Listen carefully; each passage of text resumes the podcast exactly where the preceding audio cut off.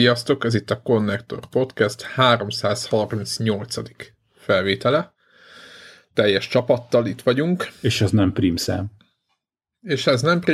És úristen, ez a 338, ez kimondva is sokám. Mindegy, ez csak valamelyik nap jutott az eszembe a 300. adás, ugye a sokszor eltart 300. adás. Ami a 305 volt végül. Igen, azért hogy kicsit el lett tolva, hogy milyen jó volt az így néhány hete, amikor azt letoltuk, és akkor így ránézek a podcast számláról, és rájövök, hogy az nem néhány hete volt. És... igen. Ezek a pillanatok, amikor rájön az ember, hogy mennyire rohan az idő. Így van. És amennyi minden történt. Lehet, hogy kéne csinálni egyszer majd valami idővonalat, hogyha egyszer így ráérünk a felvételekhez, de nem tudom, hogy lesz ilyen valaha. Mert ugye azok a hallgatók, akik annyira perverzek, hogy a legelejétől fogva visszahallgatják, mert vannak ilyenek egyébként is, mert valamilyen oknál fogva azt gondolják, hogy érdemes. Egyébként tökre örülök neki. Bármiféle javulást próbálnak elvárni. Keresni benne. Tehát, hogy igen. Szerintem igen, azt mondják, hogy hát, ha ennél sokkal rosszabb volt. És akkor igen, vagy látják, hogy már igen, mennyivel jobbak vagyunk. Igen, mert próbálják megtalálni, hogy hol ment el az a... Hol engedtük be a gyeplőt a lovak közé. Igen. Hol lett minden rosszabb, mert ugye, hogyha azt az elvetést elfogadjuk, hogy régebben minden jobb volt, akkor valószínűleg régebben a Konnektor Podcast is jobb volt. Ugye? Tehát ez valószínűleg az így van. Biztosan így van. Ugye? Na tessék. Megcáfoljuk ezt, ne cáfoljuk, szerintem hagyjuk a fenébe. Történt, rengeteg gaming van itt látom, főleg Warhawk oldaláról, de előtte van egy kis hírezzünk. Az egyik szomorú hír, de ami valószínűleg várható volt, hogy az Evolve-ot végül lelőtték, és itt a free-to-play sem mentette meg ezt a játékot. Ez volt ugye ez az aszimmetrikus multiplayer játék, ahol a szörnyet kellett 4 embernek levadászni. És az a lényeg, hogy teljes áron küldték csatába, és szerintem egyébként nem emlékszem az adásokra, de szerintem azon a ponton még nem bukott el, hanem a későbbi utóéletében bukott el elég rendesen az a játék. Úgyhogy hát sajnálom, én azon töprengtem, hogy van ugye a párja, én gonosz módon így hívom, ami később jött egy évvel, a Battleborn, hogy az mikor fog erre a pontra jutni, tudjátok, ami megint csak teljesen áron jött ki a Paragonnal párzamosan. Mármint az Overwatch-sal. Igen, tehát így, ja, azért mondtam a Paragont, mert hogy sokan az Overwatch-hoz hasonlítják, de ugye az Overwatch az nem jött ki az jó hozzáépés. Az Overwatch az a betű, vagy a FPS-ek csattogó lepkéje, vagy nem is tudom. Igen, függetlenül attól, hogy stílusában nem az Overwatch-ra hasonlít, azért igen komoly része volt annak abban, hogy így járt. Igen, mert ugye bármennyire is ez egy boba, inkább, vagy legalább a gerince, legalábbis a Battlebornnak, amivel jó sok órát lehetett volna, az egy ilyen mobára építő FPS. Ettől függetlenül magát az FPS-t részét egész egyszerűen kiszeletelték, mármint az Overwatch kiszeletelte magának, és mindenki azt vette. A hype is nagyobb volt, illetve egy jóval egyszerűbb játékmechanikát kínált, jóval színesebb, ilyen cukormázas környezetbe. Ez a Disney FPS-szerű, és gonosz voltam, tudom, vagy nem tudom, hogy így mennyire lehet ezzel egyet érteni. Hogy egyáltalában a Paragon valamiféle aktivitás föl tudott mutatni. Tehát még a kettő közül... Ingyenesen, meg meghívásos alapon, meg érted 10-20 font befizetésével. Azért meg totál más szerintem egyébként. Ők sikeresen megtalálták azt a pici részt a MOBA és a nem MOBA között, ami még úgy érdekes lehet. És sokat elmond az Evolve-ról, hogy 2 mondat után tértünk át 3 másik játékra egyébként. Hát igen, ugye ezt latolgattuk, hogy melyik lesz a következő, aki igen, az Evolve-nak a sorsára jut. Érdekes egyébként, hogy tényleg nem tudom megmondani, hogy mi volt a rossz az Evolve-ban. Tehát az Evolve jónak tűnt, különösebben nem is volt rossz, tehát nem volt az, hogy jónak tűnt, és aztán egy végletekig rossz játékot kaptunk volna.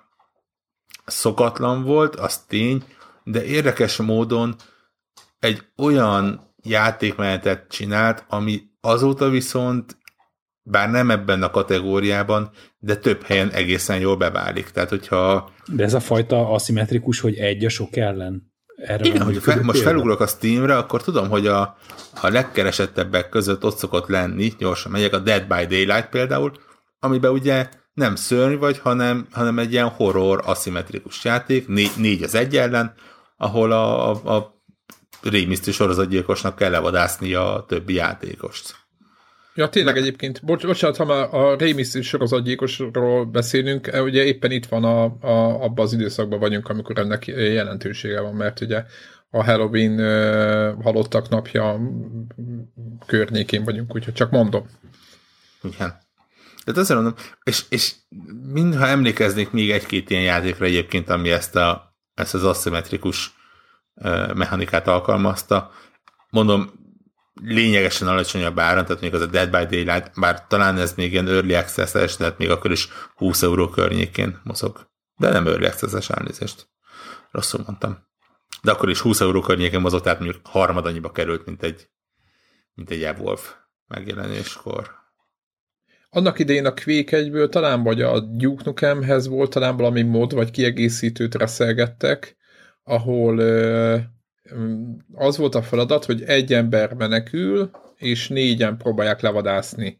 És akkor ott meg a játék annyi volt, hogy mennyi ideig tud életben maradni az az egy. Úgyhogy... Nem tudom, vagy én szkeptikus vagyok ezzel az egész műfajjal kapcsolatban, hogy mennyire lehet sikeres egy ilyen egy a több ellen. Tehát, hogy... Az a baj... Mondd? Nem, csak azon filozofálok, hogy azért a multiplayer játékoknak az összetartó ereje, hogy ugye a csapatban megbeszéljük, hogy fú, akkor este összefutunk, és akkor játszunk együtt. És akkor ez a része, hogy most egyedül leszek, tehát hogy nem tudom, tehát engem valahogy nem tudna motiválni az, hogy üljek le, és akkor éleszek a gecimacél ki levadász a többieket. De miután ugye cserélődnek a szerepek, vagy hát cserélődhetnek a szerepek, képzeld el úgy, mintha egy digitális bújócska lenne. Bújócskánál is mondjuk x darab ember játszik, de az is ugye ugyanolyan aszinkron. Jó, de ellenőrzés aszimmetrikus. De érted, hogy az elmúlt, nem tudom, mióta játszok ilyen lövöldözős játékokkal, ha csak az online részét nézem, hogy csak mondjuk azt nézem, hogy PlayStation-ön, nem tudom, most már 10 év az 10 éve? 10 éve? Így van. Uramisten. Nem, 10 éve lehet. Hogy az, hogy... 9. Hogy PlayStation-en csak PlayStation 9 szerintem, vagy 7, 8, 9. Szóval, 8, hogy 9, ilyen rémisztően régóta megvan ez a feeling, hogy összejövünk a party chatbe, és akkor az a társaság, aki egymással beszélget, azok válnak vetve játszanak együtt. És hogy akkor most ebből most kiutálkozik egy valaki, most idézőjelesen, hogy most téged kapunk el, és jól megütünk, és akkor nem tudom, tehát hogy valahogy, hogy én nem, az én szervezetem nem kívánja ezt a sztorit. Amúgy is nálunk szokott ilyen lelki trauma lenni, a Battlefield 3-ba volt ilyesmi, hogy a 4-be is hogy szétszakadt a brigád, vagy hogy random ilyen a erőknek a balanszolása miatt, hogy a két csapat körülbelül azonos képességű legyen, szétszette a squadunkat, és akkor egy valaki a túloldalra került. Egy embert, igen, és egy embert teszett a palaszt. Egy embert így átakott a túloldalra, és hogy az mindig nekem személyesen, és én úgy vettem észre, hogy másoknak is a brigádban azért ez egy trauma volt, hogy én most elszakadtam a társaságtól, az, akivel együtt játszok. Tehát, hogy az, szerintem az nem egy kényelmes, egy kellemes, egy keresett, vágyott szituáció lenne, hogy most a haverok ellen kell volt, akinek ez nagyon ment, meg volt, aki brahiból azt csinált, érted, hogy jó, akkor én átállok a túloldalra, levadászlak benneteket, de ez volt a kevésbé jellemző, tehát, hogy ha mondjuk játszottunk egy tucat különböző játékossal, akkor mondjuk egy vagy kettő jut eszembe, aki hogyha mit tudom én, kevesen voltak a túloldalon, akkor volt az első, aki átállt, hogy azonosak legyenek az erőviszonyok, és akkor hirtelen ellenünk fordult, és akkor abból, ha ott elkezdett tíbeggelni, meg minden poénból, abból sértődés volt, meg nagyon durva szóváltások. Tehát, hogy én nem tudom, tehát, hogy az alapvetően az a szociális, nem tudom én, nem, és a közeg, csak az érintkezés, ez az érintkezés, amit jelent én számomra a multiplayer játék, hogy mi a csapatban egymással játszunk, közösen, más emberek ellen, és hogy ebből, ha csak egy-egy fordulóra valaki a túloldalra kerül, ez nekem az se jó, hogyha a brigádból egy valaki, meg azt meg főleg nem szeretem, ha én kerülök a túloldalra. Tehát, hogy én nem is keresem ezeket a típusú játékokat, mert engem ez zavar, ez nekem nem jó élmény. Na mindegy, csak, és hogy ezért csodálkozom az, hogy a Steam listán az elő tud végezni egy ilyen típusú aszimmetrikus játék, mert ha még az lenne, hogy most van két csapat, és hogy olyan módon aszimmetrikus, hogy nem mindenkinek kvázi ugyanolyan puskája van, hanem az egyik szörnyek, és teljesen másfajta fegyverekkel, meg módon harcolnak, meg vannak az emberek, és ők, nekik meg megint más mechanikáik vannak, hogy a mechanika különböző, abban nekem semmi problémám nincsen. Ez az, hogy egy valaki a túloldalra kerül. Én ezt nem tudom fölfogni észre, hogy ez sok ember számára ez érdekes lehet, vagy az, hogy egy játék lehet sikeres, és a sikerességet itt a játékosok számában értem. De minden azáltal nekem nagyon tetszett ez a kitalált játéknak ugye a sztoria, a környezete, a grafikája, meg minden, csak én magam sosem játszottam volna vele. Igen, itt szerintem két dolog. Egyrészt volt az Alien versus Predator, nem tudom, emlékeztek-e? Annak volt valami múlta, és ott volt ilyen, hogy aki az Alien-nel ment, az ilyen kirekesztett. Ugye ott volt még talán ott a Space Marine-nek, tehát a tengerészgyalogosoknak is volt valami csapata ott. És akkor ott mindig az volt, hogy valamilyen ilyen aszimmetrikus elrendezés volt emlékeim szerint. De talán ami az egészet így buktathatta, hogy azon kívül, amit Greg mondta, hogy szerintem egy csomó ember nem akart így játszani, vagy hogy egyedül bugrik, akkor végig is nem számít neki, mert úgyse csapatba, de azért multizni általában mindenkinek van valaki, akivel játszik, vagy valakik, hogy túl nagy merítése volt nekik a múltból, hogy kell egy ilyen játékot jó kibalanszírozni. Mert én ahányszor beléptem ezekbe, ugye hajlamos voltam nézegetni a topikjait, megnéztem, hogy mik a reakciók a játékra. Nagyon sokszor balansz problémákat olvasgattam a topikokba, meg hogy milyen szörnyek, hogy tudnak el így túl eteti magát, elfidelődni, hogy nagyon szép magyarosan mondjam, hogy túl erős lesz a csapathoz, és utána a csapatnak esélye sincs, és akkor adott taktikákat nem lehetett kijátszani, stb. És én egyértelműen azt gondoltam az egészről, hogy ennek az egész ágazatnak alig van valami múltja, ennek az aszimmetrikus multiplayernek. De egyébként, hogyha mondjuk ezt lefejtjük az egészről, a gyakorlati oldalát, akkor nekem is tetszik, csak én sem tudom elképzelni, hogy tudna jól működni, vagy hogy tudna igazán jól működni. De hát majd meglátjuk, hogy lesz-e jövőben bármilyen plusz ilyen játék. Vagy akár a Battlefieldben, vagy a Titanfallban, vagy a Code-ban, ugye most mind a három éppen jelen van. Ezekben valami ilyen típusú játék volt, hogy te azt gondolod, hogy ezekben egyikben se lesz? Biztos ilyen játékmód? Valamilyen típusú? Biztos, hogy nem. Betűfélben kicsit van most ugye, hogy föl lehet venni ezeket a kis szetteket, kis ruhákat. Ezek egy picit azért, most nem azt mondom, hogy ilyen irányt hoznak, de ugye vannak ilyen, hogy fölveszed a páncélt, meg a lángszórót, és akkor ott nagyon viszonylag több helfed lesz, meg nem tudom, tehát kicsit átragulsz egy ilyen Terminátorra, és te leszel a közellenség az ellenfélnél. Ott amúgy kialakul ez a helyzet, legalábbis mert a csapatunkat én éreztem azt, hogy amikor megtudtuk, hogy kb. Hol van a lángszóros ember, akkor mindenki ment oda kézgrátokkal jóban, akkor azt próbáljuk meg kicsinálni, mert abból baj lesz. Tehát ilyen vadásszuk le és sokszor alul maradtunk meg minden, hogy jó ki van találva, de hogy... Az egész ilyen jármű dolog is lényegében ilyesmi. Egyébként tehát, igazad van, a tank mondjuk. A tank vagy a repcsivék inkább. Aha, így van, tényleg igazad van amúgy. Tehát igen, de így meg működik, ha belegondolunk. Tehát, hogy picit elrejtve, egy picit erősebb, úgyhogy megadják ellene a eszközöket, akkor úgy eltűnik a játékban, nem? Tehát, hogy jó értelemben véve az eltűnést, hogy hát meg az, amit Warhawk mond, olyan értelemben mégsem, mert olyan értelemben az asszimetria is szimmetrikus, mert mindkét csapatnak ugyanannyi lehetősége van ilyen vehicle-öket elfoglalni, stb. Tehát ilyen módon nem lesz aszimmetrikus a két egymással küzdő fél, és szerintem Warhawknak abban igaza van, hogy ezek a klasszikus shooterekbe ezt nem hiszem, hogy bele fogják tenni, hogy így védő, támadó, vagy nem tudom én, ugye mechák lesznek az egyik oldalon, nem tudom én. Tehát ez nem hát ezeknek pont az a lényeg, hogy egyenlő esélyekkel kell elindulni. Így van. Aztán utána ott lesznek lehetőségeid, hogy te kvázi valami nagyobbá változol, de az akkor az ellenfélnek is adott kell, hogy legyen. Még egy Titanfall-ba se férhez be, ugye. Ott is mindig mindenkinek van lehetősége titánt hívnia. De azt szerintem egyébként viszont látszik, hogy az meg nagyon-nagyon feldobja a mechanikát, hogy időnként olyan értelemben aszimmetrikus lesz, hogy sokkal erősebb leszel, mint a gyalogos katona, ahogy spawnolsz. Tehát, hogy tudsz erősebb szerepbe játszani, amikor ilyen könnyebben ölsz, de viszont nagyobb célpont vagy. Ugye ez az izébe is elképesztően tisztán jött le. A maga kicsit buta egyszerűségében ugye a Star Wars, mondjátok már, Battlefrontban. Battlefront. Ahol beültél a lépegetőbe, nyilván 2 perc alatt kilőttek a francba, de addig akkor te voltál az Isten. Tehát... Idén talán nem is beszéltünk róla valamiért, vagy én legalábbis nem emlékszek. A Doomba volt az egy egész kellemes megoldás egyébként.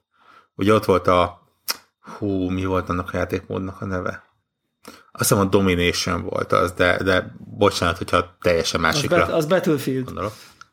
De nem, lehet volt Domination a Doomba is. Igen, ez egy eléggé gyakran használatos név szerintem. De akkor biztos Domination-nek hívták volna, nem? Igen. Az árnyékban meg volt a Domination. És a Doomban volt olyan, ugye, hogy fel lehetett venni ilyen démon rúnát. És ott is ott átalakultál egy jó erős démonnál, és ott lehetett pusztítani. Igen. Ez volt a helyi jármű. Vagy egy híróklassz. Igen, egyébként érdekes, hogy Battlefield 1-ben hogy próbálják balanszírozni ezt az egészet, hogy például ugye klasszikus probléma volt, hogy mondjuk az ellenfél ellopja a te járműdet, akkor ugye neked nem spawnol új, ő neki meg 2 van. És emiatt ez egy, hogyha ott olyan jó a járművezető, akkor igazából akár egy egész meccset le tud hozni, mármint hogy annyit segít, hogy igazából megnyerdek miatta. És a Battlefield 1-ben úgy van ez megoldva, hogy te nem tudod, az ellopott járművet nem tudjátok javítani. Ugye? Azt hiszem valahogy így van. Úgyhogy eléggé jó kibalanszírozták ezt a dolgot. Hát nyilván másik oldalról azért vannak vele vicces dolgok, amiket viszont lehet, de ez mindig más téma, benne menjünk. Jó, ez csak az első hírben ezt így jó sikerült levezetnünk ezt a aztán akkor menjünk gyorsan Warhawknak a Switch ártippelőjére. Szerintem erről érdemes lenne beszélni egy picit. Warhawk, átadom a szót. Csak egy nagyon picit. Mi ez? A Telegram csatornán merült fel ötletként, és igazából nem is egy egészen munkás ötlet.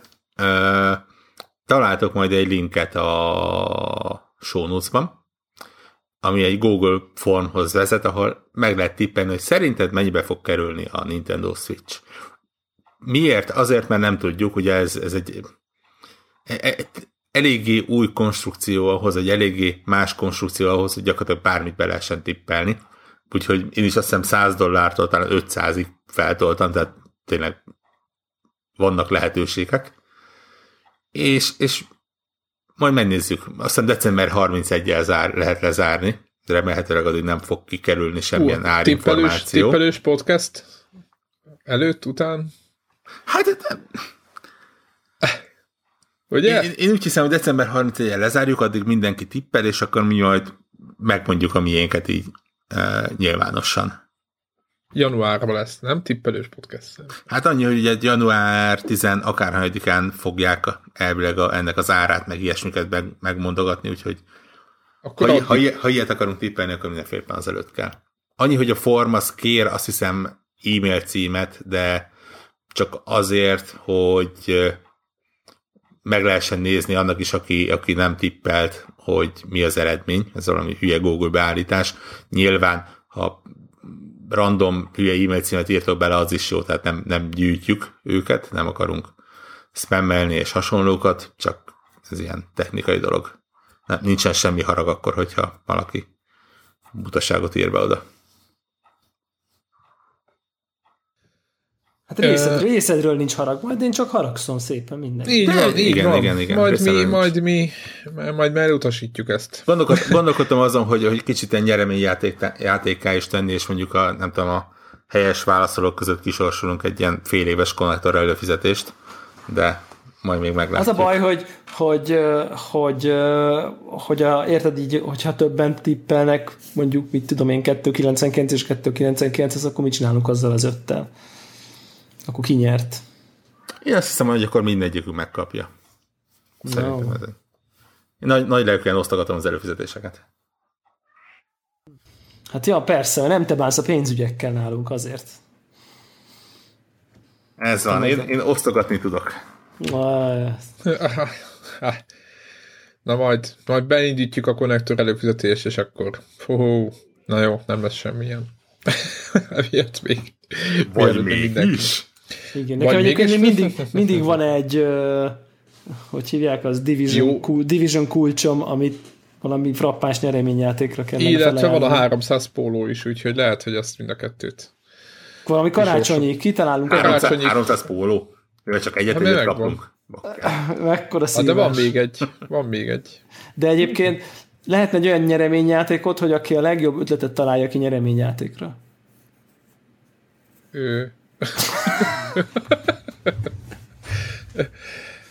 Hát, jó. Nagyon kreatívak vagyunk, ebből látszik, én azt gondolom. Jót tesz, hogy nekünk, hogy így még több nap szünet van. Így van. Hogyha még eddig nem fájt senkinek, majd most fog. Az a kérdés, hogy Warhawk tervezed-e még ilyen mindenféle ilyen formok összeállítását, ahol itt... Egyébként nem tűnik rossz ötletnek. Én szerintem, hogyha van mit megtippelni, akkor azt érdemes így kirakosgatni.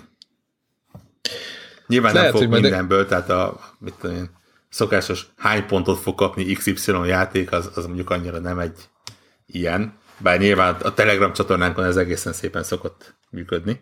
Simán, hát figyelj itt, ugye a Magyarország a 10 millió szakértő országa, itt mindenki minden ezért, mi is, úgyhogy ezt szerintem simán lehetne, de egyébként azon gondolkozok, hogy lehet, hogy egy pár dologba lehetne kell jövő évi tippelős felvételünkkel összekötve egy ilyen pici, nem egy 40 oldalas, hanem csak egy igen, ilyen pár. Megjelenik a Half-Life 3. Igen, lesz szó, hogy Half-Life... valami szavazó formos dolgot. Az a baj, hogy ez az idei évet egy egészen rossz év abból a szempontból, hogy egy rakás jó kérdést kinyírnak. Tehát ez a... megjelenik el Last Guardian például, lesz-e valami a Final Fantasy-ből? Tehát igen, ez a Final Fantasy, igen, sorsa, igen. Mérgesen ki kell húznunk őket. Cseszték meg. Viszont a Shenmue-t, azt szerintem arra már húzhatjuk majd a izét. Van még ilyen egyébként, igen. Hát igen, szerintem a kiadók gondoskodnak arról, hogy legyen mit az élet. Mikor dől be a Star Citizen? Igen, vagy sikeres lesz. Egyébként most éppen ingyen eléréssel majd volt valami ilyesmi, vagy rosszul mondom? Nem mondjak ilyeneket? Olvastam valamelyik nap, hogy kinyomták egy picit ingyen, el lehetett élni egyik hétig, és tök érdekes ez az, hogy nem ingyen kulcsot osztogatnak, hanem azt mondják, hogy most 2 hétig nézegethetitek. Úgyhogy lehet a félig kész rendszerbe rakkedni. De szemét vagyok. De sajnos így van. Úgyhogy reméljük, hogy nem dől be. Valamiként hol tart? 100 millió fölött van már? Bőven? Szerintem már bőven 100 millió fölött van. Jó, Isten. De hogy ez így lesz játék? Most komolyan. Most így minden de így, Debla, így, ahogy mondod. Hát ha más nem, akkor legalább ott az a Chris, hogy hívják? De nem, most így... Ez jó jár. Krisztobász, de nem úgy értem, amit szerintetek, ez ebből lesz egy ilyen valami, ami így van. Aha, nekem olyan tippem, hogy ebből nem egy valami lesz. Tehát figyelj, van belőle FPS gameplay, van belőle olyan gameplayek vannak, amit így önállóan is tudnál így játékként elképzelni, és elvileg ez egy játék lesz, amiben minden van. És épp ezért fél tőle mindenki picit. Egyébként körülbelül $130 millió jár. Na, $130 millió tart. Nem tudom, hát ez derék. Abból már akár egy jó játékot is lehet csinálni. Hát, vagy többet. Vagy, igen. Tehát így, de hát nem tudom. És mit ígérnek? Benicsdám? Hogy egy jó játék lesz. Ó, Istenem. Jó. Beszélünk a Bethesdának erre a döntéséről? Hogy ez az egész iparba be fog állni? Akarjátok hallani, hogy x percen keresztül mérgelődök és zsörtölődök? Igen, szerintem igen. Beszéljünk már erről, hogy miért döntöttek úgy a Bethesdánál, hogy nem fognak kiadni megjelenés előtt tesztpéldányokat a játékokból. És amikor ezt a Doomnál megjátszották nyáron, akkor mi is, illetve mindenki más is azt gondolta, hogy mivel a játék nyilvánvalóan szar vagy hitvány lesz, vagy ennek keveréke, ezért visszatartják ezek a radékok. És aztán kiderült, hogy ehhez képest kiderült, hogy a játék jó lett, és azt mondta a Bethesda, hogy ez egy ilyen ez egy új próbálkozás, és aztán most úgy döntöttek, pár napja volt a nyilatkozat, hogy így fogják csinálni a jövőben. Mit gondolunk erről? Halljuk Warhawk, miért ekézed őket emiatt? Mert hülyeség. Mert egy álszent hülyeség, amit leírnak. Nagyjából elmondtad egyébként, amit leírnak, tehát tényleg ez egy ilyen 2-3, egy ilyen 5-6 bekezdéses kis rövid szöveg, hogy igen, az év elején kiadtuk a Doomot, egy nappal a megjelenés előtt küldtük ki a tesztpéldányokat, ami azt a látszatot keltette, hogy probléma van a játék minőségével. Azóta kiderült, hogy a Doom egy kritikai és vásárlói siker, és úgy döntöttünk, hogy a Skyrim-mal és a Skyrim Special Edition-nel és a Dishonored 2-vel is ezt fogjuk csinálni. Továbbra is együttműködünk a médiában, a streamerökkel, youtuberekkel, hogy a tartalmukat, általuk készített contentet meg tudják jelentetni. És van egy ilyen mondat a vége felé, hogy azt is megértjük, hogy néhányatok el szeretné olvasni ezeket a teszteket, még mielőtt döntést hoztok, és ha ez a döntés, hogy így érzitek, akkor csak biztatni tudunk titeket, hogy várjátok meg a teszteket a kedvenc írótoktól, vagy tartalomgyártótoktól. Jó, azt hiszem, jól mondtam. Még mielőtt vásároltok. És magyarán... És az első napos vásárlásokból kifogják a szelet, azt mondod? Mert ez ugye az, mit hoz, hogy ugye senki nem fogja végigjátszani a Dishonored-ot egy nap. Ne jó, azt mondjuk ez erős kijelentés, de mondjuk egy tisztességes cikkéről legalább ad neki legalább 2-3 napot végigjátsza, megír a cikket. Ez azt jelenti, hogy most mindenki ott üljön, és első nap ne vegye meg azért, hogy megvárassa a teszteket. Én túlságosan régóta csinálom ezt, és túlságosan nehezen mozdulok rá az új trendekre. Így nyilván az én véleményem valamennyire kicsit... hát nem, az én véleményem. Csak hogy ezt így előzetesen meg kell jegyeznem. Én a tesztekre mindig úgy néztem, hogy ha ismered azt, aki írja, és mondjuk ismered az értékrendjét, és mondjuk nem egy random metapontszámot nézel csak, az is néha segít, de azért nem mindig. Vagy a korábbi tesztjeit is ismered annak, aki igen. Akkor az segít eldönteni abban, hogy ezt a játékot megved, vagy sem. Ami azt feltételezi, hogy igen, neki, tehát időt kell adni arra, hogy az adott író tartalomgyárt, most írót fogok mindig mondani, mert nekem az áll a nyelvemre, nyilván lehet beszélni mindenféle tartalomgyártóról, aki értékelhető tartalmat készít ezekről, és nem sikítva őrlütködik benne. És valahol egy jó érzés volt az, hogy még mielőtt eldöntöm, hogy én nekem ez a játék kell-e vagy sem, azelőtt meg tudom nézni, hogy neki mi a véleménye, és ez engem vagy megerősít, vagy akár el is tántorít a vásárlástól. És szerintem egy normális világban ez gyakorlatilag effektíve a videójátékos sajtószabadság, ha ilyen nagy szavakat használhatok.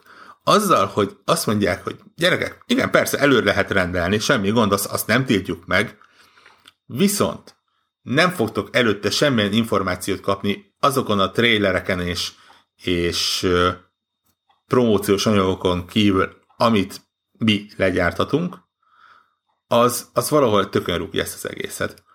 Arról nem is beszélve, hogy ugye azt írják, hogy ezt a Skyrim Special Edition-nel és a Dishonored 2-vel bevezetik, amiből az első játék a megjelenés előtt egy-két héttel már ott volt néhány youtubernél, és készítettek róla videókat. Érdemes megjegyezni, hogy nem minden embernél volt ott, néhány embernél volt ott. Én innentől kezdve, és itt most már kicsit karcosan fogalmazod, de az ő szavahihetőségükkel kicsit úgy nem is tudok megbarátkozni. Innentől kezdve. Pláne úgy, hogy mint kiderült, hogy például a PC-s verziónak hanghibái vannak, ugyanolyan régi bugok benne maradtak, ugyanúgy bizonyos verziók szaggatnak, tehát azért olyan mint hogyha azt mondanák, hogy igen, olyan, mint hogyha azt mondanák, hogy gyerekek, tudjátok, hogy mi fasz a játékokat adunk ki, mi a francnak kellene elolvasni előtte bármit. Igen, mi szükség van a bemutatókra, mi szükség van a review-kra, vegyétek meg első nap, mert pontosan erre céloztam, hogy tudod, aki nagyon vár egy játékot, hogy Dishonored 2 az előző, mondjuk kedvencem volt, kiplatináztam akármi, vagy kimaxoltam, PC-n, Xboxon, PlayStation-en, mindenhol megvettem 4-szer, akkor ő nem fog tesztekre várni, mert egyszerűen első nap meg fogja venni, de hogyha 3 nappal a bejelentés előtt, vagy a megjelenés előtt kijönne mondjuk, hogy bár jó volt az első, de ez valami szarját, vagy nem szar, de közepeset, akkor lehet, hogy megbillenne. De ők ezzel a lépéssel ezt kiveszik ezt a mókát az egyenletből, egész egyszerűen azt mondják, hogy majd ezek azonnal belugranak. Csak ugye ez pontosan azon, amit mondtál, hogy ők arra építenek, hogy az összes játékuk kurva jó lesz. Igen, és persze, tehát most... Nem hiszem, hogy a Dishonored 2 rossz lesz. Én se hiszem. És ez valahogy kicsit ilyen... A Skyrimban se tudnak mellé lőni, tehát ez egy két olyan játékot mondtak, amiben nem is lehet mellé lőni, tehát most érted? Igen. Azt azért tudni kell, hogy a Bethesda az, aki ezt így szépen leírta, de nem ők az egyetlenek, akik ezt már régóta alkalmazzák. Csak hogy egy példát mondjak, még talán emlékeztek rá, hogy a Destiny-nél is ugyanez volt, hogy nem volt semmi megjelenés, mert azt mondták, hogy egy élő világba akarják a tesztelőket beledobni. Ugyanez volt idén a No Man's Sky esetében is. Pölöp. Ja, annak is jó vége lett. Azt mondom, hogy nem egyedüli. És tudok, nem vagyok biztos, de ha jól emlékszem, akkor például bizonyos Assassin's Creed-eknél is, hogy akkor egy Ubisoftot mondjak, és például az EA-nél mostanában derül ki az, hogy bár ők nem tartják vissza a tesztpéldányokat, de szeretik kiválogatni és azoknak adni őket, akiknek a pontszámait ők meg tudják tippelni, ami azért valójában majdnem hasonlóan rossz. Igen, sajnos igen, Betűfidén is látszott a hardline-nál, igen, a fizetett hirdetés, igen. Ugye ez megint csak egyébként az ilyen metapontszám világban egy egészen gonosz lépés, mert ez azt jelenti, hogy gyakorlatilag csak a pozitív véleményeket engedik láttatni. Tök nagy mázli egyébként, hogyha ez megtörtént mondjuk a Battlefieldben és a Titanfall 2 esetében, akkor nem is lett volna rá szükség, mert két jó játékról beszélünk. És az a legrosszabb, hogy ez az egész elkezd ilyen dominószerűen dőlni, és egy rakás más ponton szúr ki mind a vásárlókkal, mind azokkal, akik megpróbálnak tartalmat gyártani. Itt elmentünk... Meg a jó játékokkal is amúgy, mert bizalmatlan leszel velük, mert lehet, hogy tényleg jó. Figyelj! Csak legyek bizalmatlan. Ha egy jó játék, akkor megveszem. Ha kiderül, hogy jó játék. Most jó, de első nap nem tudod, nem mered megvenni majd azt sem. Nem, de valószínűleg a 14. napon veszem meg, akkor is ugyanúgy $60 fog kerülni, és nem 12-be. Tehát az olyan jó, világos, de ehhez képest De nézzek, ehhez képest meg early access-eket adnak $15-ért. És az tudod? A bajom, hogy igen, tehát valahogy ez az, nem is biztos, hogy ez bármilyen hatással lesz bármire. Tehát ez a day one kultúra, az előrendelő kultúra az most már annyira komoly, hogy most én itt akárhogy forronghatok és füstölhetek, ennek semmilyen hatása nem lesz. Ezt így ez van, el kell ismerni. És mondhatnám azt, hogy most jön az, hogy képzeljétek el azt, hogy mindenki megkapja a startpisztoly eldörülésekor a játékot. Ugye a legtöbb magazin az hirdetőkből él, még most 2016-ban is, ami ugye azt jelenti, hogy nagyon-nagyon erős fegyvertény az hogy időben jelentkezzenek egy anyaggal. Relevánsnak kell maradni. Ha te a Battlefield van tesztedet 4 hónappal a megjelenés után rakod ki, lehet bármilyen jó, tényleg lehet, hogy a év legjobban megírt cikke, azt nem fogják annyian elolvasni, mint hogyha a megjelenés napján raknád ki. Vagy amit én 3-5 napon belül.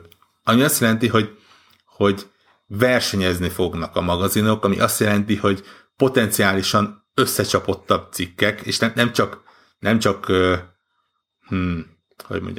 művészi, vagy írói, vagy esztétikai szempontból, de lehet, hogy rossz információ, tényleg nem adnak annyi időt, nem ad, egy komoly multiplayer játéknak azért mondjuk időt kell adni, nem olyan, hogy végigszaladsz az 5 órás sztorián, és azt mondod, hogy oké, ez ennyi volt, örültem neki. Persze. Vagy egy Final Fantasy-nek, vegyünk egy JRPG-t, ahol... Igen, tehát azért mondom, hogy ez tucatnyi ponton rossz, és továbbra is azt mondom, hogy ha látnék valamit a mérleg másik nyelvén, hogy ez miért jó nekem, mint vásárlónak, akkor azt mondom, hogy oké, rendben, értem, egy kicsit fájni fog bizonyos helyeken, de végül is akkor lehet, hogy ezért megéri.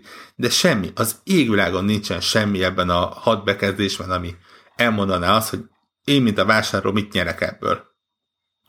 Semmit. Az égvilágon. Ez csak a kiadónak jó, hogy még jobban kontrollálni tudja a kifolyó információkat. Azt hiszem, hosszú távon még az is lehet, hogyha sok szar játék jön. Tehát most ugye eddig a helyzet azért pozitív, mert ugye nem jöttek ki szarjátékok. És nem, jó, jöttek ki, de vissza rengeteg hír van. Ez az, hogy ugyanúgy jöttek. Tehát most mondom, ott a No Man's Sky. Legfrissebb példa. Mafia 3. Na jó, azt hagyjuk. 2K policy, nem adunk megjelenés előtt tesztpéldányt. Nem írtak blogpostot róla, de ez van. Szerintem eladtak egy csomó játékot, ott van a top listán még most is a UK második héten is, de még 3. vagy 4. Devlára rákérdezek, ha te a megjelenés előtt látod azokat a teszteket, amik itt vannak, te elgondolkozol azon, hogy megveszed ezt a játékot? Hát valószínűleg elgondolkozok, de jóval kisebb eséllyel vettem volna meg azt. Azért mondom, hogy ez egy ugyanolyan fegyver, mint bármelyik másik marketing eszköz a kiadók kezébe, és nyilván, mint félig meddig tudatos vásárló, aki csak néha nyúl bele ilyen előrendelésekbe és ilyesmikbe, de áltatom magamat azzal, hogy a közjó érdekében. Az tényleg, én napok óta nagyon dühös vagyok ez miatt. És azért is semmit nem tudok tenni ellene. Egyébként a Mafia 3 az szerintem nagyon jó ilyen állatorvosi ló ebből a szempontból, mert az tipikusan olyan játék, aminek az első órája csodálatos, tehát bármilyen olyan videó, ami mondjuk még kikerült már előtte, nem teszt, hanem videó, hogy first 20 minutes, ugye ezzel tele volt mindig a net. Még talán a döviáros srácoknak is volt egy ilyen jóval a megjelenés előtt hetekkel korábban az első 20 perc, meg mit tudom én mik. Igen, még külföldön voltak, és ott tolták. Így van. Ilyen review eventek, vagy ilyen így demo van. Eventen, vagy valami hasonló. Van, és ott, és ugye azok nagyon jó hangulatúak, és részben ezért is vettem meg a játékot. Nem néztem meg belőlük sokat, csak nagyon pozitív volt a reakció az első 20 perc alatt. No Man's Sky ugyanez. de közben meg a játék pontosan onnantól esik atomjaira konkrétan, és derül ki, hogy ugyanazt kell ismételgetni benne újra és újra és újra. Szóval azért az így naívak lennénk, hogyha azt gondolnánk, hogy ez nem egy teljesen tudatosan felépített döntés. És, és én itt értek egyet. Nyilván én ugye nem dolgoztam semmilyen szinten ezen a területen, és én így én nem vagyok erre annyival érzékenyebb. Önmagában, hogyha soha nem lennének early copy-k, és akkor kijön a játék, akkor ugranak rá az újságírók, meg mindenki, aztán egy kicsit később, egy héttel később jönnének a tesztek. Így éltünk akkor is, amikor papír alapon jelent meg az újság, rég kim volt a játék, mire megjelent a teszt az újságban. És igazából streamekből innen-onnan megtudnánk, hogy mi van. De ugye itt jön be az a probléma, amit, és akkor itt mondok ellen, ha ezt feltételezek normális jó indulatot, és mondjuk azt mondom, hogy egy kiadó tényleg nem akarja azt, hogy itt félre menjenek a dolgok, meg nem tudom én, akkor igazából még azt így el tudnám fogadni, de azon a ponton, amikor ezzel az eszközzel, hogy nem adják oda korábban a tesztelőknek, ezzel egy nyilvánvalóan alacsony minőségű terméket próbálnak leplezni, sőt, irányított demo helyeken az elvárásokat, vagy a vélt minőséget el az egekbe tolni, hogy aztán az első heti, másfél heti, vagy első pár napi eladások az égbe menjenek, ezt nettó átverésnek tartom, és igazából nincs más eszköz, csak az, hogy amikor én már a vásárlási döntésemet hozom, akkor már legyen egy olyan, legyen hozzáférhető pár embernek a véleménye, aki már egy hete ezzel játszik, legalább. És nincs más igazság szerint, mert látható, hogy ezek teljesen meg tudják vezetni az embereknek az embereknek a véleményét, szóval elég nagy szívás, de azért eléggé trendszerű ez, nem Warhawk? Egyre többen. Igen, tehát azért mondom, hogy itt most nem csak a Bethesdára vagyok mérges, sőt, megmondom őszintén, hogy valamennyire talán még azt mondom, hogy ők legalább tökösek és leírják ezt. Szemben azzal, ahol nincs ilyen. És csak azt látod, hogy nem látod a teszteket előtte. Igen. Igen, és valahol abban a világban, ahol egyre több mindennel próbálják az embert rávenni arra, hogy előrendelő legyen. Tehát most már egyre több helyen látni olyat, hogy csak az előrendelők kapnak meg ilyen-olyan cuccokat, még ha az egyenlőre szerencsére csak ilyen piros festés a kék helyett, és aranyfegyver a normális helyett. És most már elkezdődött ez a rendeld elő, és fizessél többet, és 3 nappal előtte hozzáférsz, ami megint csak egyébként ilyen szívlapáttal csapkodós ötlet. Erre mondta az Jim Sterling egyébként, hogy miért nem mondják azt, hogy ne fizessél sokat, és 3 nappal később férsz hozzá. Hogy az így kicsivel... Adom. Ez az igazság, csak másként hangzik. Szóval igen, tehát ebben a világban ez egy nehéz dolog, pláne úgy, hogy van egy viszonylag jó megoldás már, amit használnak. Tehát például, és nem csak a Microsoftnak, de most én legutóbb Microsoft játékokkal voltam, így arra emlékszek, de azoknál vannak ezek az ilyen többszintes embargók. Mert ugye szokták azt mondani, hogy oké, a Dishonorednél jó, hogy nem jön ki, mert akkor a megjelenés napján nem fogod 47 YouTube csatornán látni, hogy hogyan játsszák végig a játékot, és elspoilerezik neked, és mi lesz veled. Ezt nem teljesen, de azt mondom, hogy adom. Azért nem teljesen, mert szerintem az emberek többsége az mondjuk van annyira tudatos néző, hogyha oda van írva, hogy itt a teljes Dishonored 2 végigjátszás, és mondjuk ő félhöz spoilereket talál, akkor nem valószínű, hogy rá fog kattintani. Valószínűleg egy részük rá kattint, de most még van bizalmam az emberekkel. De például talán pont a Forza Horizon volt az, aminél azt mondták, hogy oké, srácok, itt van a játék, x nappal, héttel előtte, játszatok, örüljetek, teszteljétek, írjátok le a véleményeteket, tattara. A megjelenés előtt x nappal, héttel kimehetnek a tesztek, Viszont médiát csak akkor engedünk kirakni, amikor megjelent a játék. Mármint, hogy képeket, videókat, gameplayt, ilyesmit. Gameplayben kicsit így nyitottabbak voltak, tehát X mennyiséget rögzíthettél, ilyesmi, nyilván a youtuberekre is ilyesmikre tekintettel, de nincs az, hogy effektíve a teljes játékot fel tudod rakni az internetre. És tessék, mindenki jól járt. A vásárló jó, megjelenés előtt... Bíztak abban, amit csináltak, tudod, kurva nagy különbség. Igen, könnyű azt mondani egyébként a Forza Horizon esetében, hogy igen, bíztak benne, és egy jó játék. Ez egyébként egy bevett szokás, én úgy tudom, például a Microsoftnál, a belsős játékoknál. Tippre egyébként a Sonynál is, csak Sony játékot ritkábban tesztelek és látok, és ott nem merem ezt így állítani, de tökre elhiszem, hogy ott is ugyanígy van. Tehát azért mondom, hogy nekem ez a megoldás nem tűnik rossznak, nem tűnik olyannak, mint amit le kellene váltani. Úgyhogy ez szerintem van. Szerintem ez nekik is bejön, mármint a Forza, tehát a Microsoftnak, ugye, mert ők adják ugye ki azt a játékot, hogy szerintem ez nekik is bejön. De igen, tehát ülhetnének máshogy a lovon, hogyha látják, hogy nem lett a tuti játék, de mondjuk egy 7 pontos játékot összehoztak, akkor adják olcsóban is. Tehát, hogy próbálják, persze, tudom, lehet, hogy ez a legrosszabb megoldás, de nézd, tehát ne az legyen a cél, hogy próbáljuk megkerülni azt, hogy te rájöjjél, hogy mi igazából egy maximum közepes, de inkább gyenge játékot próbálunk neked eladni, hanem az a cél, hogy te ne tudjad, de tudjál róla, és akkor amikor 6 óra után kiderül, hogy igazából nagy hitvány szemét az egész, akkor már ne tudjál tőle megválni, vagy ne tudjál rifandolni, vagy valami.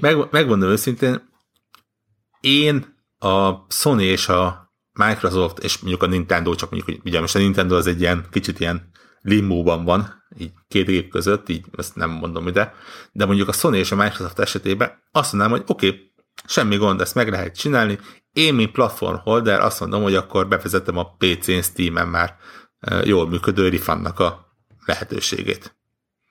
Én simán megcsinálnám helyükben. És azt mondják, simán, hogy oké, rendeld elő, játsszál vele 2 órát, nézd meg, hogy milyen, ha nem tetszik, akkor barátom, váltsd vissza. Igen. És ezzel... sokkal többet nyernének vele szerintem. Uh-huh. Én biztos vagyok benne.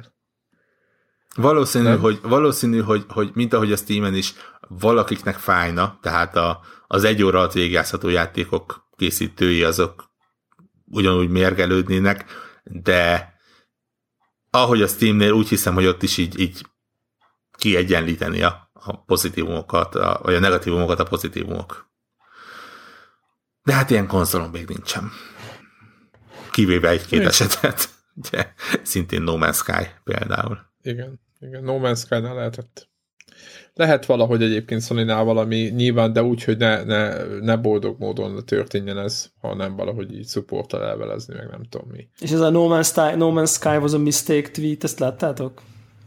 Igen. Igen. Csalódott alkalmazottnak a... Hát szerintem az a hivatalos csatorna volt. A hivatalos csatornát hackelte meg egy csalódott dolgozó. Igen. Így van. Így. Hát... Nem, próbálok nem túl sokat belelátni. Nyilván tudjuk milyen minőségű lett a játék, viszont mindegyik cégnél vannak csalódott dolgozók. Most ő éppen odafért ehhez. Valószínű, hogy kívánom, hogy helyre tegyék ezt a játékot, mert annyian beleszaladtak ebbe a pofonba, hogy már csak ők is megérdemelnék, hogy de akkora pofon végre. Volt ez? Azért nem volt ez akkora pofon, nem? Hát akkora nem. Egyébként akkora nem volt akkora pofon, de... Hát egy közepesen... Üzletileg nem volt, az biztos. Az sokat elárul, hogy mikor jelent meg ez? Nyár... Közepes vége? Augusztus vége. Nem? Hát nyár vége. Augusztus. Azóta gyakorlatilag egészen mostanáig rádiócsönd volt a Hello Games-nél. De szó szerint. Tehát jöttek ki ilyen-olyan patch-ek, a patch, mi ez, change logokat kirakták, de semmi kommunikáció nem volt. Ami azért vásárlói értékelés rendkívül negatív. Összesítve többnyire negatív. A Steam, csak mondom. Az a pénzés változat, és jelenleg is 60 eurón áll a játék. amit megmondom őszintén, majdnem nem tudok értelmezni. Hát ez inkább a Steamnek az árazása egyébként, ott viszonylag lassan mozognak le az ilyenek. Valahol éppen néztem, hogy a No Man's Sky az idei leggyorsabban áreső játék egyébként. Fizikai például. Tehát az Amazonnál valami ilyen brutális, mert ilyen 10x dollárokért árulták. 61 ponton áll a Metacriticán, csak mondom, csak úgy így nagyjából így összefoglaljuk, hogy mi történik. És 5 pontos értékelésen áll a Steam-en. Most a Steam-et azért mondom el, azt tudtam elérni gyorsan. Úgyhogy 50-70 ezer értékelés alapján. Vagy nem, valami ilyesmi. Visszatérve ez a Bethesda lépéshez, én ilyenkor mindig azt mondom, hogy oké, ők megcsinálták ezt az 5 érfelőkön, ilyenkor a tudatos vásárló azt mondja, hogy oké, akkor én innentől kezdve nem rendelem elő a játékodat, meg nem veszem meg az első napon. Függetlenül, hogy jó lett a Doom, attól igen, ez egy... brutál. Én vagyok az első, aki azt mondja, brutálisan nehéz. Tehát én is szeretek ott lenni az első nap, és én is szeretem az első napon kipróbálni, és én is meg fogok törni, és én se fogom mindig ezt mondani, ettől függetlenül meg kell próbálni. Igen, nem szabad aláfeküdni ennek a helyzetnek. Én azt gondolom, tudom, de hogy mindenki... Ezzel szerintem ez egy picit ilyen hipokrita kijelentés szerintem a részünkről, és mondjuk ez Warhawk mondta is, hogy azt, tehát hogy abszolút, tehát azt nem próbálok. Én szerintem nem kell megpróbálni. Szerintem úgy kell tudni azt mondani, hogy oké, kijön egy cím, amire várok, nem tudom, hogy milyen, lehet, hogy előrendelem, mert jól esik, mert izgulok, meg mit tudom én, ettől még lehet, hogy szar lesz. Tehát, hogy szerintem informálva feküdjünk alá a pofonnak, és akkor, ha szar lesz, akkor azt mondjuk, hogy hát, szar lesz. Aztán néha nem szar, néha meg jó. Tehát, hogy így nem az önmérséklet, az nem működik, az már köztünk sem működik, már tehát mi se tudjuk megcsinálni. Tehát... Világos, de mondjuk streamen meg tudod tenni, hogy oké, egy óra után azt mondta, jó, atya úristen, de egy óra után nem fogod tudni a legtöbb játéknál. Tehát a legtöbb a játéknál, indie játéknál le tudod vágni, de mondjuk egy maffiánál már nem fogod tudni levágni. De egy indie játéknál meg sokszor nem a 60 dollárral, és ott meg már nem biztos, hogy refundolsz, mert megbocsájtasz nekik, mert mondjuk lehet, hogy tetszik a dizájn, csak mondjuk így engem alul mögött a játék. Nem, és mondjuk, jó, hát ketten csinálták. Akkor talán annyiban módosítom, hogy óvatosan tessék vásárolni, hogyha úgy érzed, hogy valamit van esély, hogy megbánod, akkor mondjuk ott érdemes várni. Hogyha az a játék az, amire egész évben vársz, akkor ott nyilván ezt lehet. Igen, meg érdemes, amit te mondtál az elején, érdemes egy olyan tesztelőt találni, akinek nagyjából, ha nem is egyezik mindig a véleményetek, de legalább tudjad, hogy kb. Hogy viszont a játékhoz, hogy az a tesztjeit olvasva megértsed, hogy mi történik. Tehát az, hogy egyáltalán tudjál valami képet alkotni valakitől. Tehát, hogy szerintem ez fontos, hogy aki, mert most ezt azért mondom, mert igazából itt sok pénzről beszélünk, mert ugye 60 dollárok, meg nem tudom mik, 50 fontok a játékok, és azért nyilvánvalóan szerintem ez egy jó viszonyítási pont, hogyha találsz valakit, akinek úgy nagyjából kb. Ismered, hogy amit a Warhawk is mondott az elején, hogy mit szokott mondani. Úgyhogy igen. Nehéz ügy, de hát majd meglátjuk egyébként, hogy mennyire követik a többiek, de nagyon remélem, hogy nem. Közel biztos benne, hogy ilyen hangosan nem fogják. Tehát nem fog az Activision írni egy posztot, vagy az EA kirakni, vagy a Ubisoft, hogy oké, jó ötletnek tűnik, mi is ezt csináljuk, srácok. Ebből a szempontból egyébként egész egyszerűen nem értem, hogy miért írt ezt meg a Bethesda. Tényleg. Tippet. Tehát, ha senki más nem írta meg, most így... Kicsit olyan, mint a két játék előtt, két őszi nagy megjelenés előtt, kicsit így, mint ha bele akartak volna szaladni egy pofonba. Ami végül is nem lett nagy pofon, mert nyilván tényleg az egyszerű játékos annyira nem... Arcoskodás jellege van ennek, tudod, hogy mi annyira kurvára bízunk magunkba, hogy ebből mi szarul nem jöhetünk ki, mert mi ugye nem adunk ki szarjátékot, tudod, hogy ez a másik fele, hogy mi már a föld lebegünk 2 méterrel, tehát ebből a pozícióban lebukni nem tudunk, mert úgyis fasz a játékot adunk ki. Érted, de hát most egy Skyrim-mal mit tudnak hibázni őszintén? Akkor mondom azt, hogy ha ez az ára annak, hogy mindenki királyjátékokat adjon ki, akkor viszont azt mondom, hogy hajrá. Hát igen, hogy ha egy héttel később is lehet. Igen, aki belép ebbe a ligába is. Jobban járt volna, hogyha nem dumálnak róla előtte. Igen. Hát ugye a Sean Murray visszafogja magát a párás tekintetű nyilatkozott adásoktól. Ja. Én tényleg nem értem az, hogy ott mi történt. Tehát, hogy amikor először szerelmes volt a játékában, azt én az oké, az mind tiszta sor. Ennyi. Nekem nem volt tiszta, amikor volt az, hogy meghackelték az accountot, akkor még nem lehetett tudni, hogy ez egy belsős volt. És akkor meghackelték, és akkor így elolvastam, hogy mit írt ki a hacket, ezért accounttal az illető, és mondom, de hát ez egy teljesen korrekt, akár ők is írhatták volna. Tehát, hogy ebben nincsen semmi gáz. Igen. Amit így kiírt, és akkor utólag kiderül, hogy ezt ugye, hogy nem utólag, akkor kiderült, hogy ezt elméletileg nem hivatalosan írták, és akkor most így utólag, hogy ja, meg viszont egyébként ez egy alkalmazottuk volt, és ezért olyan, mintha akár ők is írhatták volna, és hogy egyszerűen azt nem értem, hogy ez a radio silence, ez tehát ugye, hogy mi volt itt a taktika, hogy megvárjuk, míg elül a dolog, vagy? Én szerintem néhány éven belül, amikor már ezt mindenki elfelejti, és elül a zaja, akkor valahol ez egy egészen jó kis előadásnak lesz a témája. Tipre. Hát. Jelenleg az őszi szezonban, amikor mondjuk a PlayStation 4-nél van olyan bundle, amiben az egyik játék ez, ott valószínű, hogy minimum a Sony rájuk szól, hogyha egyszor rossz szót is mernek mondani, akkor ott a lelküket is kettétörik. Én csak azt nem tudom elképzelni, hogy ez a Sony-nak lenne itt olyan nagyon nagy szerepe ebbe a sztoriba. Hát lehet, hogy a határidő csak. Maximum ekkora szerepe van ebbe a mostani beszólásban. Tehát azt mondom, egyáltalán nem próbálom rájuk mosni magának a játéknak a minőségét, vagy nem gondolom, hogy ők beleszóltak volna a kreatív részébe a dolognak. Hogy én se. Azt mondom, hogy az a része az egyáltalán nem ő. Én csak most erre az egy esetre mondom ezt az ilyen twitteres kommunikációs témát. A másik? Az, hogy előtte mi volt, az nem. Az 100%-ban Hello Games. Aha, ugye ott, ahol az előadás lesz, hogy hogyan csesztük el a No Man's Sky-t, szerintem ott egy másik előadás lesz, ami ugyanilyen izgalmas lenne, hogy hogyan csesztük el a Destiny-t. Igen. Hát ugye a Destiny-ről erről már volt, igaz, nem előadás, meg nem 100%-kal, és nem hát nem, ott nem, ugye újságírók szedték össze, hogy mi történt a háttérben. Igen.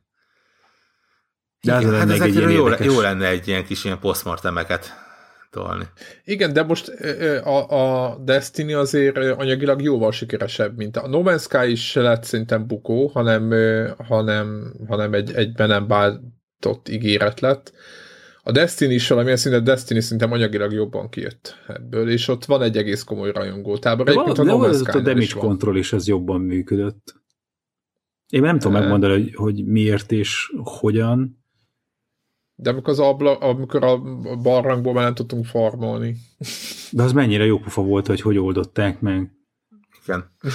Egyébként a Destiny, most így szeretik az emberek szidni, és szeretjük szidni a Destiny, de ott valóban, tehát ott volt néhány rossz játékmechanika, de azért nem arról volt, hogy alapvetően rossz játékot kapott az ember. Nem. Egyébként pont az egész.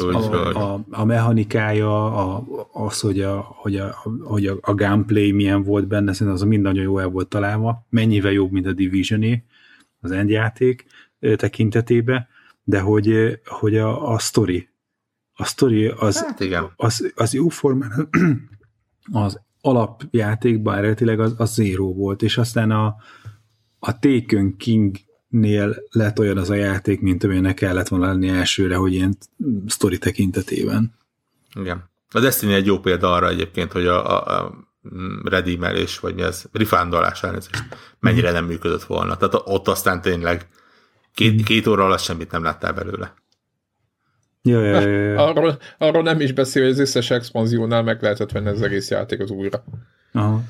Hát ez ilyen. Ugye, vagy mi volt ez? Engem tökre érdekelne az, hogy ott mi volt az eredeti víziójátékkal kapcsolatban, mert az nagyon látszik az, hogy most nem tudom mennyire utolsó pillanatban, de hogy egyszer csak volt egy ilyen reset, és aztán úgy összetoldoztak az elkészült 3D modellekből, meg mappokból valamit, és ilyen lett egy ilyen massza gánytenker a sztori része. hogy így, amiben így szerintem nem érted, hogy ki kivel van. Nem lehetett tudni, hogy mi történik. Ja, hogy ki kivel van, érted, tehát, hogy így...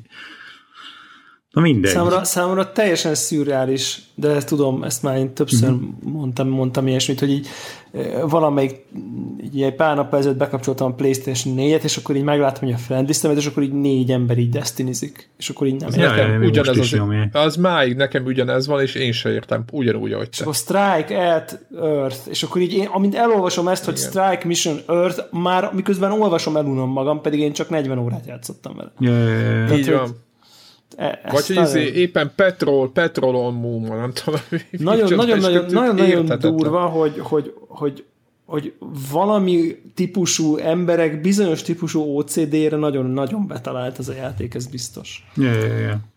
Tehát szerintem szükség volt egy ilyen, hogy ez nem igazi MMO ez, hanem csak ez a persistens sztori, hogy ebben egy ilyen science fiction kissé fantasy történetre, hogy ilyen géppuskákkal lehessen manókat lődözni, és hogy közben lootolni. Tehát ez a science fiction lootolás, és közben van meg ilyen szuperpowerök, hogy nem csak puskával lősz, hanem közé dobod az atomvarázslatot az ellenfeleknek. Szerintem ez itt egy ilyen jól eltalált keveréke lett ennek a különböző játék műfajoknak. Minden esetre, csak szóval azért hoztam föl a Destiny-t, hogy az egy másik olyan érdekes előadás lenne, hogy mi volt az eredeti sztori ötlet. És hogyha erről így lehetne többet megtudni. De érdekes, hogy még mindig hosszú távon túlél, mint a Division. Ja, meg kíváncsi vagyok egyébként, hogy ezek fényében aztán a Destiny 2 az majd mit fog tudni hozni. Ezt mikorra ígérik? Jövőre talán, nem? Várjál. Rákeresek. Talán jövőre. Azt mondja, hogy... Még az, hogy nekem a Destiny-nek azért rengeteg jó pontja volt, dizájn meg kinézett szempontja, én nagyon szerettem azt a játékot, csak igen. Ugyanazóta vagyok valami mindenblával. Menjek Petron, ott őrgyáratozunk a Holdon, meg nem tudom milyen sárdokat kell gyűjteni, hát azt hittem, hogy megölöm magam. Tehát nekem is ez no way.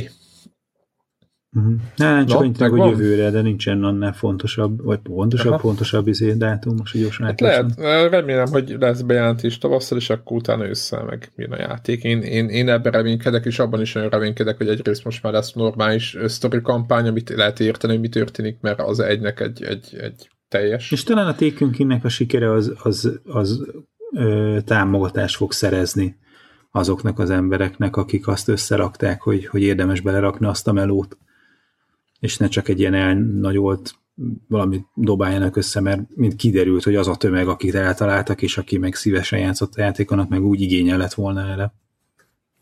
Úgyhogy én tök bízok benne, hogy a Destiny 2 az jó lesz, és majd ezt a vonalat, ahova sikerült egy ilyen évvel a játéknak a megjelenése után felhozni a játékot, a Destiny-t, hogy ez onnan fog folytatódni majd tovább. No, menjünk gamingre. Nem? Mindenképp. Van bőven.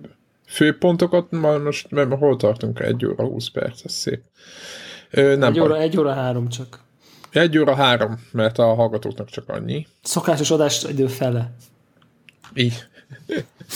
Így van. Na, jöjjön akkor a bagoly fiú. Bagoly fiú? Jaj! Mire kijön a játék, megvehetjük.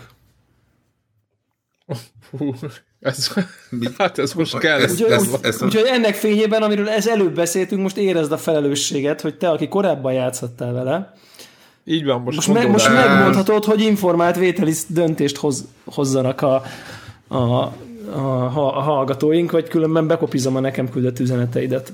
És megmondom őszintén, hogy neked küldött üzenetemet, azt már lehet egy kicsit változtatnám így.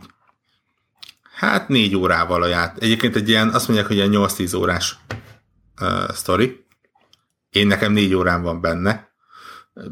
Így tippre a 8-at inkább valóságosan tartom, mint a 10-et egyébként. És egy nagyon-nagyon jó játék. De tényleg, tehát az év egyik talán legjobb indie játéka, és mondjuk ha úgy összességben nézzük, akkor is ott van mondjuk a top 10-be biztos. Majd még eldől a 8-szor a másik felébe, hogy följebb megyek.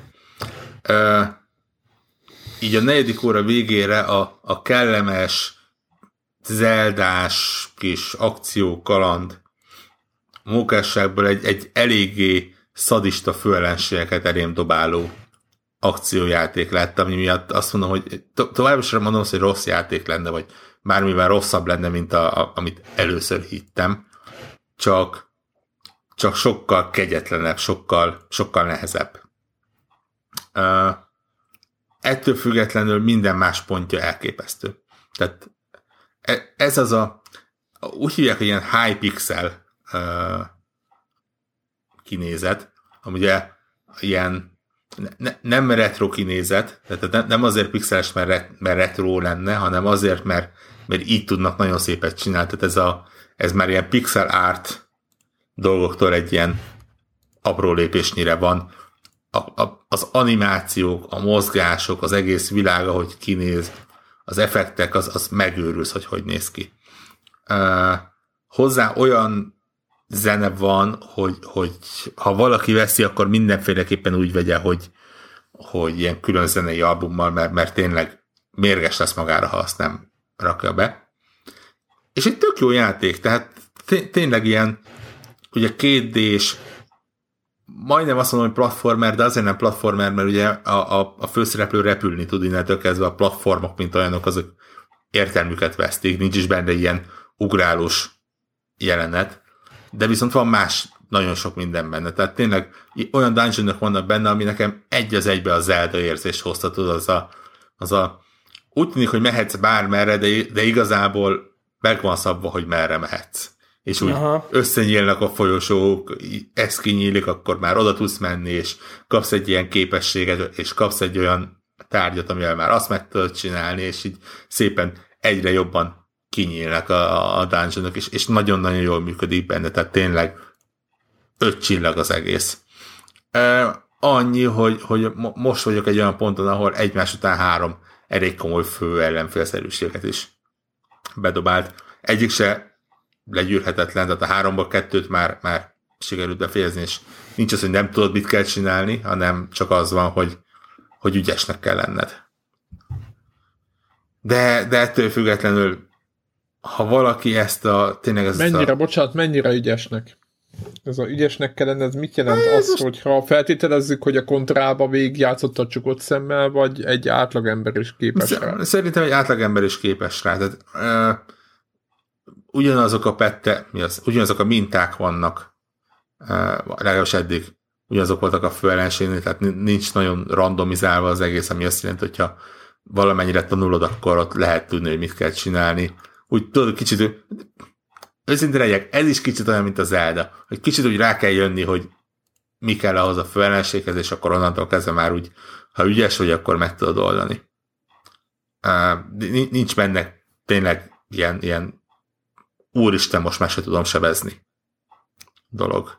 Maximum elsőre úgy tűnik. De közben meg egy tök jó sztori van, tök jó főhőse van, tök jó szereplők vannak. Nekem annyira tetszik, hogy kicsit így fordítottak, vagy kicsit ilyen görbe tükröt raktak az egész néma főhős archetípus elé, mert ugye úgy egy átlagos játékban elfogadjuk, hogy mi vagyunk a néma főhős. Egy Gordon Freeman, egy akárki, aki nem beszél. Itt konkrétan a főhős néma. Tehát úgy, hogy ezért kifigurázzák, és piszkálják, és lenézik, hogy ő néma. És ez több ponton visszaköszön a játék folyamán, hogy hogyan él ezzel együtt, és a barátját ez mennyire nem érdekli. És ez tényleg kicsit jó látni, hogy ilyenbe is belegondoltak. Amikor ez a felvétel kimegy, akkor még nem, azt hiszem november 1-től lehet elérni videót, én tényleg csináltam ilyen vissza utalva arra, amit beszéltünk, azt mondom, ilyen első 20 percet, csak hogy lehessen látni nagyjából milyen. Én ezt akkor élesítem, és akkor mondjuk ott lehet nézni. Ez úgy nagyjából szerintem, nem tudom, próbáltam viszonylag a ilyen komolyabb spoilerek előtt megállni. De szerintem az úgy nagyjából mutatja, hogy milyen a játék. Aztán tervezem talán, hogy még néhány videót csinálni róla. Rárakom a Warhawk ajánlja plecsnit. Aha. Tök jó. Jó és mivel PC-s, és mivel Steam-en is van, ezért azt mondom, hogy a 2 óra alatt bőven rá lehet jönni, hogy ez az embernek tetszik-e, vagy sem. Ez a jó egyébként az indie játékokban, én ugye nekem a Stardew Valley volt ilyen indok, hogy így tényleg így betöltöttem, és így azonnal lehetett tudni, hogy oké, ez nem az én játékom, de ezek ugye nyilván egy a játéknál ez már egy kicsit kevésbé. Tehát ha mint téma érdekel, mondjuk a maffia, érted, akkor nem biztos, hogy 2 óra alatt kijön, hogy szar. De egy indinél erről nincs szó, hiszen ott azért nagyon gyakran az alapmechanikát már rögtön látott. Tehát. Aha. Mai napig nem tudom, hogy mi tartott 8-9 évig ezen a játékon. Biztos, hogy volt valamennyi fejlesztői pokol és hasonló, de én azt mondom, hogy nagyon örülök, hogy végre megjelent. Tök jó. Egy hosszú fejlesztés után egy jó játék, ennek ez mindig örömteli. Igen. Mondom, ez az év az ilyen, amikor kijönnek az ilyen sok évig fejlesztett játékok. Igen, és egész jónak is tűnnek, és tényleg amúgy nagyon szépek, érdemes megnézni az Overwatchból, hogyha az ember nem is akar rákattani, vagy nem is akar lejátszani, egyáltalán érdemes megnézni, hogy milyen animációk, meg milyen gyönyörű szép ilyen grafikák vannak benne. Szerintem nagyon szép. Úgyhogy igen, ez az a pont, amikor szokták mondani, hogy mert miért pixelekből csinálják, akkor már inkább rajzolták volna, hogy itt azért lehet látni, hogy lényegesen inkább több munka van benne. Volna. Így van. Mintha szimpla rajzolás lenne. Igen, ráadásul ez a nagyon, nagyon örülnek, hogy nem lett 3D-s fű, meg nem tudom mi, mert nagyon sokat kivett volna belőle. Igen. A 3D ebben a játékban. Ehhez ez kellett, egyszerűen nem is tudom másképp elképzelni. Így van. Mint ahogy a Gwent-et se tudom másképp elképzelni. Ugye a Gwent az most még csak gyönyörű átkötő. Bétában van. És lehet még jelentkezni, mert én küldtem ki. Lehet most is jelentkezni, és ugye elvileg folyamatosan nyitogatják, és szépen így próbálják beengedgetni az emberkéket. Felírtam ide, aztán elgondolkodtam azon, hogy nem biztos, hogy én vagyok a tökéletes személy arra, hogy erről komolyabban beszéljen. Tekintve, hogy azért lehet, hogy ezt így érdemes lenne abban a kontextusban nézni, hogy mondjuk egy Hearthstone játékos mit érez, vagy hasonló. De lehet, hogy elfogultak ők meg a házban. Gwent. Lehet egyébként. Tehát a Gwent az olyan, mint a Gwent. Hogyha valaki a Witcher 3-ban szerette a Gwentet, akkor itt is szeretni fogja. Ugyanazok a szabályok vannak, tehát pakolgatjátok föl a kis lényeket, 3, ugye 2x3 sorba, és akinek a lényei erősebbek a kör végén, az nyeri meg az adott kört. Az alap az nem változott. Ami változott az, hogy tartalmasabbá tették az egészet. Nyilván azért, hogy önmagában is megállja a helyét. Tehát például nyilván van egy rakás új kártya. Van olyan rendszer, hogy a különböző kártyáknak különböző szintjük van. Nem sok, azt hiszem bronz, ezüst és arany. Bronz és arany biztos van, talán ezüst is. És például bizonyos varázslatok azok hatnak a bronzkártyákra, de nem hatnak az aranykártyákra, és fordítva. Általában az ilyen erősebb karakterek azok aranykártyák, és azokra az ilyen kisebb varázslatok nem hatnak. Van néhány új státusz effekt, nem tudom azt magyarul, hogy lehet szépen fordítani. Meg mondom tényleg, tehát pont azért, mert nagyon sok új kártya van, és nagyon sok olyan, ami pluszt ad hozzá, tehát nem csak egy új szörny, ami egy 2-es erősségű, hanem mondjuk olyan képességet ad, hogy másiktól el tudsz valamit tüntetni, vagy klónozza magát, vagy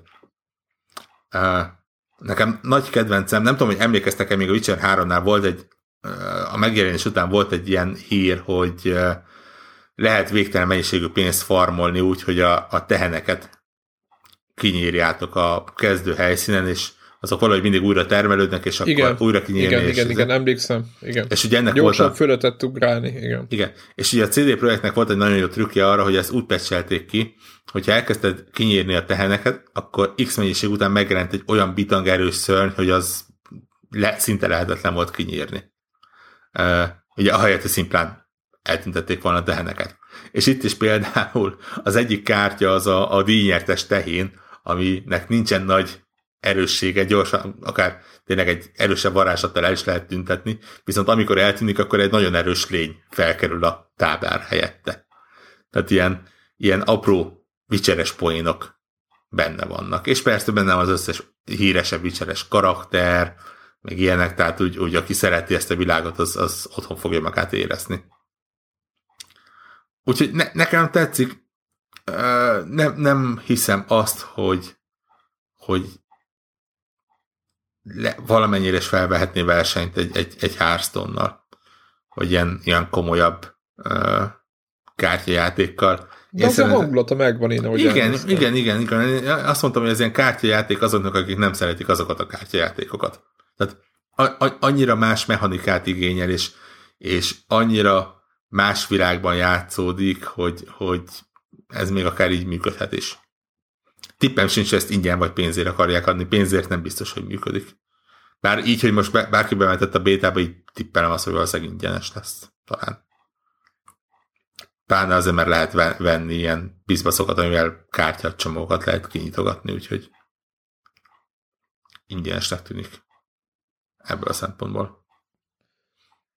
Hát kíváncsi vagyok rá. Meg arra is, ilyen izélezből a mobil változat? Érdekes módon mobil változatra egyenlően nincs szó, pedig egyébként adná magát a dolog. Hát igen, meg tableten. Hát most. Igen, megoldható, de érdekes módon most aztán PC és talán Xbox van.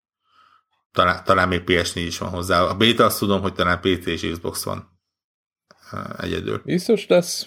Ugye miért vennék ki? Igen, azért mondom. Vagy én nem látom az okát jelenleg. Főleg egy kártyajátéknál teljesen értelmetlen. Gyorsan rámegyek az oldalára. Érdekes módon az oldalán is egyébként Xbox van, PC, Windows 10 van, úgyhogy... Hát, akkor ez van most jelenleg. Majd lesz valami. Ja. Már aki konzolon akar, én nem látom ennek a létjogosultságát annyira, de mondjuk, de lehet, hogy rosszul látom. Úgyhogy... Mert még ahogyha mondjuk hordozható valami kézikonzolonra jönne, az oké, de hogy valaki egy tévén otthon kontrollerrel akarna kártyázni, hát lehet, nem tudom. Én még PC-n is bőven elő. Tehát PC-n oké, de mindegy, meglátjuk. Na, aztán Titanfall. A 7 játéka. Nekem, legalábbis. Multiban még csak belekóstoltam, és a multia eléggé hasonlít az első részre. Vannak kisebb és vannak nagyobb különbségek. Nyilván... Gyorsabban jön a robot talán, nem? Én úgy éreztem, hogy Titánt azt elég hamarra tudtam hívni. Igen. Ha jól vettem észre, akkor magától is töltődik a Titán hívó így van. Ami ugye az első részben nem így volt. Meg vannak tényleg, tehát vannak apróságok, vannak komolyabb különbségek, de annyira még nem mentem bele a multiba, hogy itt egyértelmű véleményt tudjak mondani. Főleg azért, mert ilyen multiplayer FPS-től szokatlan módon iszonyatosan komoly single player kampány van benne. Nem hosszú, tényleg a tesztek 5 órát írtak, és nekem is az Origin 5 órát ír hozzá egyébként, de hát nem mondok nagyot, ha azt mondom, hogy hosszú évek óta nem láttam olyan FPS-t, aminek ilyen kampánya van. Az ilyen Call of Duty, Battlefield hasonlók között egyáltalán nem, tehát ott nagyon-nagyon messzire kell visszamennem, hogy ehhez hasonlót tudjak említeni, de még a többibe se. Tehát ez ahol a Doomba az volt jó, hogy tényleg egy ilyen agyatlan tombolás, ott itt egy annyira ügyesen összerakott sztori vonalon megy az egész, annyira jó karakterekkel, annyira ügyesen összerakott pályákkal és eseményekkel, hogy tényleg öröm volt minden egyes helyszín, és minden egyes esemény benne. Úgyhogy lehetett menni a titánokkal, a nagymehákkal rendesen minden pályán, vagy hogy volt ez meg óra, vagy nem? Nem árulok ezt spoilert, mert ugye már az első videóban lehetett látni, hogy ugye itt nem kell titánokat váltogatni ebben a játékban, hanem kapsz egyet, a BT-t, aki az egészen a játék végéig elkísér. És pont ez a játéknak az egyik erőssége, hogy nagyon jól működik a kémia a főszereplő és a robot között. Ez, itt egyik se néma. Nem, a főszereplő se néma, meg a robot is kommunikál vele, és hihetetlen jó párbeszédeik vannak, és hihetetlen mókás, ahogy hihetetlen jól működik, ahogy ki tudsz ugrani a robot, be tudsz ugrani, próbál segíteni, mondja, hogy mit érdemes csinálni, tényleg tevékenyen részt vesz az egész történetben. Nagyon-nagyon jól működik. Nagyon örültem volna, hogyha a Frostbite-ot használják, mert azért most szerintem jelenleg az egyik legerősebb játékmotor, de a Source-on sem mutat rosszul, sőt. Ez mi a Source? Ez most egy új? Hát vagy ez még mindig a tovább reszelgetett, még a nem tudom. Hát a Source az, hogy folyamatosan fejleszték, csak talán nem annyira látványos verziószámokkal, mint egy Ariel motort, vagy valami ilyesmit. Vagy mint a Frostbite. Tehát nyilván nem a Portál 1-es Source motor. Itt-ott látszik azért, hogy hol gyengébb, talán főleg az arcok tekintetében, a karakterábrázolásoknál, de nagy terepeken, böszme nagy robotokkal azért tök jól működik. Nagyon meglepő, hogy mennyire erősen használják a pilóta képességeket benne, ami azt jelenti, hogy vannak komplett olyan pályaszakaszok, ahol bizony platformer, elég komoly platformer. Ide-oda kell ugrálni, double jump, futni a falon, tök jól működik egyébként. Van egy komplett pálya, ahol egy ilyen mozgó gyártósoron kell végignavigálnod, olyan gyártósoron, ami ilyen városrészeket gyárt, tehát komplett házakat épít föl. Haha, az jó. Az hihetetlen jól működik. Van, ugye egyszer már videóban mutatták, egy hatalmas nagy repülőn kell harcolni és járkálni a robottal. Tényleg temérdek, nagyon-nagyon érdekes pálya van, és elképesztő. Tényleg nem találok szavakat, mennyire jól összerakták. Úgyhogy nehéz azt mondani, hogyha valakit érdekel a jó sztori, mert tényleg 5 óra és utána maximum nehezebb fokozaton tudod végigjátszani, vagy hát ezt-azt össze lehet gyűjteni benne, de semmi olyan fontos dolog nincsen. De mondjuk úgy néz ki a tesztek alapján, hogy egy egészen jó multi-est kapcsolódott hozzá, úgyhogy már csak azért is érdemes erre váltani. Ugye ez nem a Battlefield-es csapatalapú, de nem a kasztrendszerű, kicsit lassabb, megfontoltabb játék, ez kicsit ilyen félúton van a Quake és a Call of Duty között, tehát ez sokkal tempósabb, ugrálni kell benne, falon futni, robotokat hívni, robban minden a környéken, úgyhogy azoknak fog tetszeni. Hát én nagyon kíváncsi lennék rá, de jelenleg most nem fér be sehová. Nekem se időbe se semmi, mert nekem a multia egyébként egészen tetszett. Nekem tetszett az elsőnek is a multia, és hogyha jó a kampány. Egyébként ez egy külön téma is lehet, hogy miért kell a multi játékoknak szar kampányt csinálni. Mert értem, hogy mindenki azzal játszik, de nekem ugye volt, hát nem is, de hanem egészen volt, hogy ismerősöm, akinek egy konzolboltja volt, és mondta, hogy rendszeresen veszik a Call of Duty-t is, meg a Battlefield-et is, kifejezetten a kampány miatt az emberek. Tehát nem mi, akik csak multizunk, hanem egy átlag ember, az szereti ezeket az hát jó, nyilván ostoba kampány, de ő azért szereti azt, mert nem kap más, meg nincs viszonyítása alapja, nem játszik végig komolyabb, normálisabb játékokat, hanem ezekből próbálja kinyerni, kb. Miről szólt egy single player játék. És egyébként szerintem simán, miért ne lehetne jobbat csinálni? A Titanfall ez egy nagyon jó példa rá. Nem féltitek amúgy ezt a játékot egy picit? Én nagyon-nagyon szomorú leszek akkor, hogyha beválik az, amit mondanak, és a Battlefield és a Call of Duty felőrli. Felőrli, aha. Igen, én is ettől félek. De egyébként az első játék is nem olyan volt, hogy így, hát hogy mondjam, így örültünk neki, de aztán azért nem volt, tehát hogy elég hamar így, nem tudom én, lefőtt, nem? Az első rossz, ez első jó időben jött ki rossz gépre. Mert ugye tényleg az tavaszi megjelenés volt. Igen, és nem volt single player kampány. És nem volt single player kampány. Az még nem is lett volna baj, de azért ott azért... Szerintem egy új IP-nél ez... Nem, mert ugye a hirtelen akartam mondani, az a játékmód, ami benne van, az viszonylag érdekes volt ez a multiplayer kampány játék. Tehát, hogy mindegyik előtt van egy kis sztori, mindegyik után van egy kis epilógus, tehát az viszonylag jól működhetett volna. Ott viszonylag merész bevállalás volt egy gépre megcsinálni csak. Pláne nem a népszerűbbre. De mondjuk ettől függetlenül az első rész is egész szépen fogyott.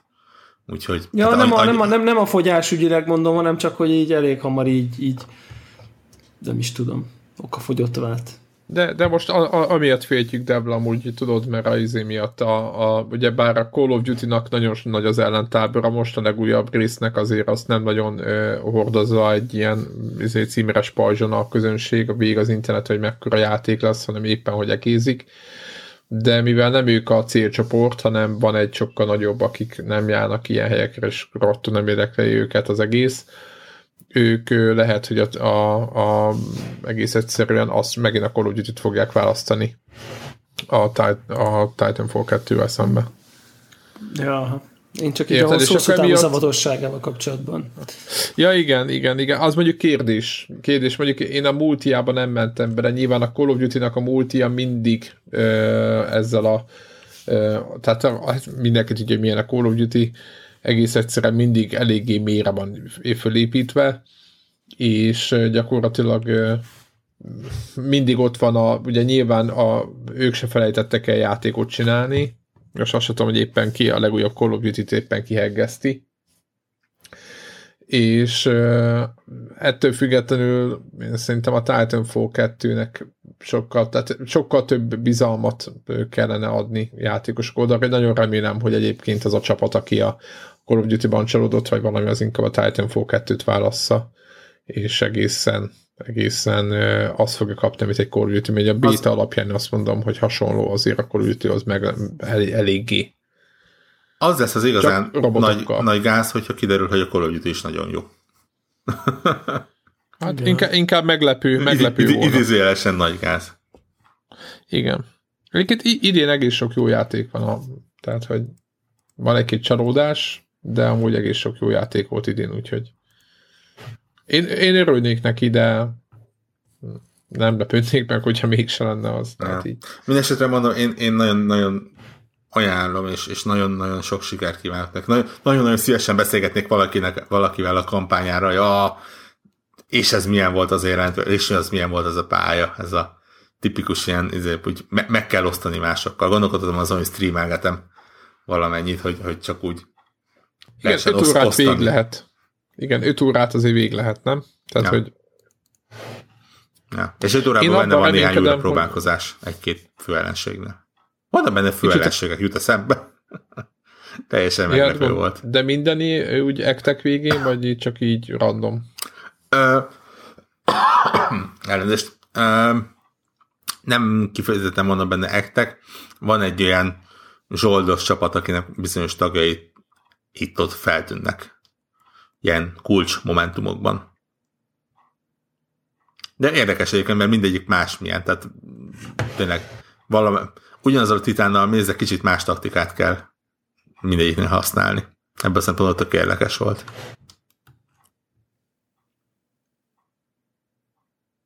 Oké. Magyarán a Titanfall 2-t is ajánljuk. Fú, ugye? Ennél rosszabb őszi szezonunk ne legyen, ahol ennyi jó játék van. Aztán menjünk a Civilization 6-ra, vagy menjünk először a VR? Menjünk a Civ 6-ra szerintem. Így van. Folytassuk a sorrendet a VR-ra végére. Oké. Szóval valamiért megvettem ezt a játékot. Hát tudom is, hogy miért, inkább azt mondanám, hogy azért meglepő, mert nem feltétlen olyasmi ez, amit így klasszikusan mindig megveszek, ezek a fajta ilyen grand strategy játékok. És viszont nekem nagyon-nagyon jó emlékeim vannak erről a Civ sorozatról, így még a PC gaming hőskorból, tehát ez a One More Turn élmény, ez nagyon mélyen belém ivódott, és vannak ilyen tök jó emlékeim arról, hogy mit tudom, iskolás vagyok, vagy nem is tudom, fiatal gimnazista, és akkor valamelyik Civilization rész, és akkor leülök, és akkor eltelik egy nap, és nem csinálok semmit, csak ülök, és így építem a kis birodalmat, és eljutok a ősembertől egészen a atombombáig, és akkor ott így végig élek egy ilyen történelmet, és csak így repkednek a gondtalan órák, és akkor azt gondoltam, hogy 4 napos ünnep, akkor én ezt megveszem, és újra ezt fogom csinálni, és arra vagyok kíváncsi, hogy így nem tudom én 15 évvel később, vagy valami, talán a Civ 3-mal játszottam utoljára egyébként, mennyire működik még ez. Tehát, hogy öregettünk egymáshoz, ha úgy tetszik, ez volt a kísérlet, vagy a próbálkozás, és hát azt kell, hogy mondjam, hogy olyan, mintha semmi sem változott volna. Tehát annyira visszahozza ugyanazt a feelinget. Én nem annyira mennék bele, hogy nem vagyok annyira képben, hogy most el tudjam mondani, hogy melyik új mechanikák azok, amik teljesen mások, így látok dolgokat, hogy nincsen ilyen happiness rating már, hanem ilyen és hogy a városoknak a kis ilyen kerületeit most már így te magad állítod be, nem pedig így magától fejlődik valami algoritmus alapján. A városok így fizikailag tudnak így a térképen elhelyezkedni, nem csak így egy, hogy mondjam, ugye egy pötty a térképen, hanem kiterjedésük van. Igazából azt kell, hogy mondjam, hogy aki kicsit is szereti a műfajt, az tényleg hát egy 9 pont. Tehát, hogy nem. Tehát, hogy ez a játék, hogy van egy cég, aki már 6-odjára iszonyatosan érti, hogy kell ezt a játékot csinálni. Rengeteg tapasztalat felhalmozódott. A technika már ott tart, hogy ugye így nagy felbontásban, nagy monitoron iszonyatosan jó vele játszani, tehát hogy nagyon komplex a térkép, nagyon játszanak az apró részletek, imádni való az egész egyszerűen, tehát nem tudok rosszat érdemben elmondani róla, komolyan, tehát nagyon klassz, épp a 2020-valahányba tartok most a kampányban, amit játszok, tehát remek cucc. És ezen kívül az jutott még eszembe, hogy vágytam egy... Igazából ez egy olyan játék, ami nagyon-nagyon PC specifikus. Tehát ugye nem tudom, emlékeztek-e erre a Civilization, valami Revolution, vagy mi volt a neve annak a konzolos? Igen, furcsaságnak. Az nagyon-nagyon kapufa volt szerintem. És hogy tényleg erre a fajta élményre vágytam, hogy ülök egy ilyen stratégiai térkép előtt, és így az egérrel húzogatom a térképet, kattingatom a kis egységeket, és ugye én RTS-ekkel képtelen vagyok játszani, és ez meg pont annak idején Shogun Total War, meg ilyenekkel nyomultam egy picit, és nem tudom, ezt nagyon-nagyon ajánlom, és igazából nem kell hozzá, én béna vagyok ezekben a játékban, tehát hogyha az ilyen alapnehézségnél talán, tehát hogy így eszem, hogy Prince a nehézségönben játszottam, az így a közepesen oké nehézség, vagy így a normál genyónál egyel kevésbé genyó, vagy valami ilyesmi, és így nyerek. Tehát, hogy én bevallom őszintén, hogy én így gyenge vagyok ebbe, tehát én ezzel azért játszok, hogy nyerjek. És nem vagy ilyen mágus, igen, egyébként. És nem azért, hogy így halálra küzdjem magam, és akkor így a 26. elbukott kampány után, akkor 27-re most már tudom, hogy kell csinálni, hanem így ezt én beállítom egy olyan nehézségi fokozatra, hogy így magabiztosan nyerek, azért van benne kihívás, észnél kell lenni, nem kell idiótaságokat csinálni, de hogyha úgy normálisan, szépen, logikusan építgeted, és kb. Tudod, hogy melyik győzelmi cél fele hajtasz, és nem forgácsolod szét magad, akkor azért így meg lehet nyerni. És igazából én ezt élvezem. Most ez lehet ezt így, ez nem Dark Souls üzemmódban játszok ezzel a játékkal, hanem just for fun. Hanem, hogy hívják, ez Just Cause üzemmódban mondjuk. Nem Just Cause. De nem veszem le, tehát nem nulla baby nehézséggel játszom, hanem így a normál fokozaton. És tényleg tök jó. Nem, tehát most ezzel mit lehet mondani a civilizésorról, nem? Nem, semmit. Hogyha tudod, most elkezdjük az 5 és a 6-ot, amit ugye nem is láttál, úgyhogy nem kezdjük összehasonlítgatni. Itt ugye az a kérdés, hogy jó játék lett-e, vagy nem, és akkor jó játék Jó lett. Is, szép is.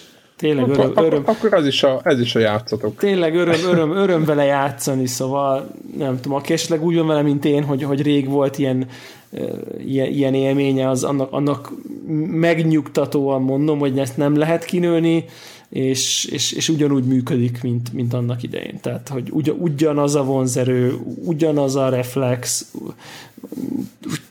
szuper. Toljátok, tényleg érdemes. Green Man Gamingről még így nem is annyira vészesen drága egy a beszerzése, úgyhogy szerintem ezzel nem lehet mellé fogni. Tehát ennyi. Nincs idő rá. Semmi szükséged erre, borkók. Tényleg nincs idő rá. Mondjuk szerintem egy ilyen 10 óra alatt egyébként le lehet tolni egy kampányt. Egy pályát, tudod. Egyébként ez a baj, és ezt beszéltük a Telegramon is, hogy a Civilizationnek az a baja, hogy nincs az, hogy itt elkezdődik, itt vége van. Egy kampányt le tudsz tolni, de hát utána rögtön azt mondod, hogy oké, akkor mit csinálsz másképp, és másik nép, és másik fejlesztések, és másik irány, és azt veszed észre, hogy 400 óránál tartasz, és jön a Civilization 7 már is. Érdekes módon, hogy egyébként nem vagyok így a Civilizationnál. Tehát ez mondjuk érdekes. Tehát, hogy én így letolok egy ilyen nagy térképen, összes néppel, komoly kampányt, azt így megnyerem, aztán így nem nézek felé a kiegig biztos. Nem tudom, hogy ez... De ez a nincs idő kategória, tehát hogy én nem úgy játszok ezzel sem, amivel egy biztos, hogy lehet úgy is, hogy akkor ez a játékod, tudod. És akkor... De hát ez nem. És akkor nyomatod, ja. Na lássuk a VR szekciót. Ja, amiben sajnos nem vehetek részt. Én azt mondom, hogy... De Warhawk befizetett, úgyhogy... Nem vagyok biztos benne, hogy túl sokat veszítettél.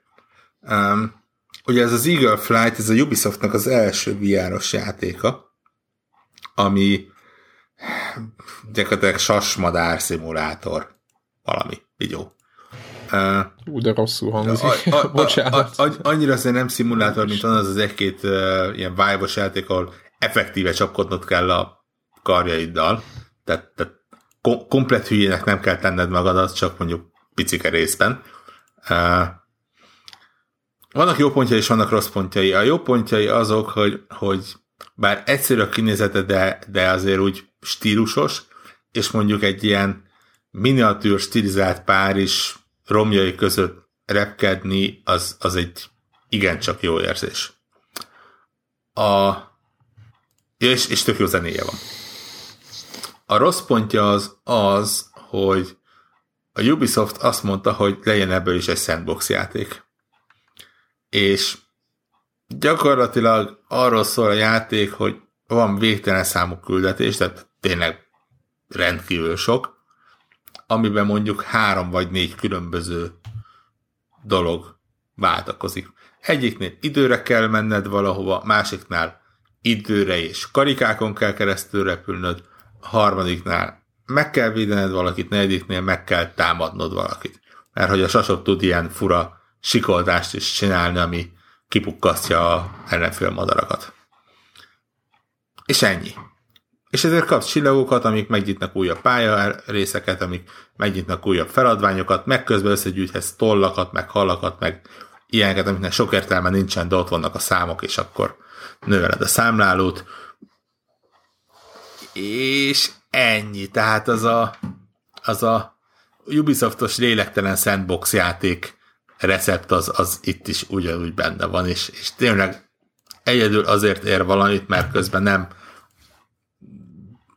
orgyakosokkal ugrálsz tetőn, és nem hackelsz, hanem azért, mert madárként repkedhetsz fel alá. Viszonylag nyílt egyébként, tehát akár ilyen házak ablakain, vagy ilyen töréseken is be tudsz repülni, és akkor ilyen tényleg ilyen zegzugosabb helyekre is el tudsz repkedni, ugye ebből a szempontból mókás. Úgyhogy a single player rész az ennyi. Nagyon érdekes az irányítás egyébként. Én azt hittem, hogy ez a vagy karral fogod irányítani, vagy ez a nézz, amerre menni akarsz, és egyik se. Úgy tudsz kanyarodni, leföl az ugye le és fölnézéssel megy, viszont kanyarodni úgy tudsz, hogy az adott irányba döntöd a fejedet. Amit tökre meg kell szokni. Mert ugye VR-ban viszonylag bevált szokás, hogy amerre nézel, arra el is tudsz menni. Itt, ha jobbra nézel, akkor nagyon-nagyon lassan kezd el kanyarodni a sas arra, ami azt jelenti, hogy neked nem nézned kell, hanem akár egy helyben, mereven, egy irányba ülnöd, és a fejedet jobbra és balra dönteni. És ez tök nehéz megszokni. Pláne azért, mert ugye VR-ban benned van az a reflex, hogy ha te akarod tudni, hogy mi van balra, akkor te balra is nézel egy kicsit. Mert és ugye akkor viszont fordulsz. Igen, és nem tudod azt csinálni, hogy akkor benézel a kanyarba, és úgy fordulsz utána, mert akkor neki mutatkozok azonnal a falnak. Úgyhogy ez egy kicsit érdekes, és szokni kell. Illetve van egy multiplayer része, ami gyakorlatilag egy ilyen capture reflex erősség 2x3 sassal. Nem lesz az év multiplayer játéka, de úgy el lehet benne szó. Meglepő módon talál társakat és ellenfeleket, ami azt jelenti, hogy 5-nél több ember megvette. Nem tudod, csak megveszik. Ja. De maga az élmény az azért elég jó, nem? Az élmény persze jó, csak tudod, ez olyan, hogy nem az, hogy betöltöm, és akkor repkedek egy kicsit. Tehát az túl kicsi. Ja. Ez az összenyomott pár, és úgy megvannak a negyedek, hogy Louvre, Notre Dame, Eiffel-torony, valami, de azok mind olyanok, hogy néhány picike házikó, meg a Louvre, meg a Notre Dame, meg az Eiffel-torony. Ja. De azok nincsenek úgy kirészletezve, hogy na most akkor én screenshotokat akarok csinálni. Azt mondom, hogy ideig, óráig jó játék. Kicsit komoly érte az a $40, amit elkérnek.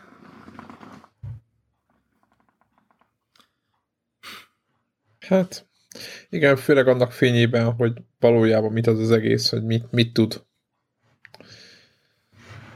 Hát igen, de hát ez Ubisoft beáraszta. Oké, VR, nyom, az fizessen. Nem tudom. Van izé, milyen platformokra van ez? Csak... Vive-ra van, meg... Egyenlőre Oculusra van, de ez jön mindegyikre egyébként, tehát Vive-ra is jön, illetve PlayStation VR-ra is. Én néztem azt a gameplay demót, és nekem továbbra is ilyen tech demo jellegem, vagy ilyen érzésem volt tőle, tehát semmiféle valós gaming élményem nem volt attól a demót, amit láttam.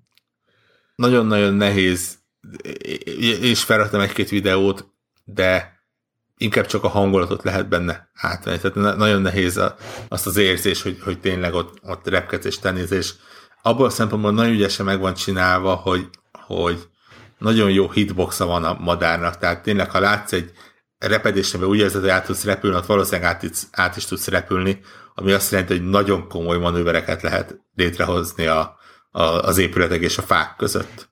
És tök jó, hogy lebuksz egy utcaszintre, és vágtat melletted néhány zebra, és bemész egy nyitott ajtón, és kiderül, hogy a Louvre előterében vagy, és ott van az üvegpiramis, és aztán felszállsz, és megnézed a város. Tehát ez tök jó, csak ugye ez addig jól, még először, másodszor vagy harmadszor látod. És utána már annyira azért nem lesz újdonság. Na hát akkor ezt akkor annyira nem ajánljuk. Ezt a VR-os játékot sajnos nem, ezt annyira nem. Vagy olcsóban igen. Ja, van jó kis akcióban. 10-15 fontot azért ér, vagy dollárt, nem tudom mi. Fabatkát gondolom, úgyhogy egy jó akcióba majd betoljuk. Jövő héten mi lesz? Azt nézem most, hogy jön valami játék. Hát most egy hét pihi lesz szerintem, ha mondjuk egy ilyen kósza Call of Duty-t nem nézünk. Így, mondjuk pénteken beesik.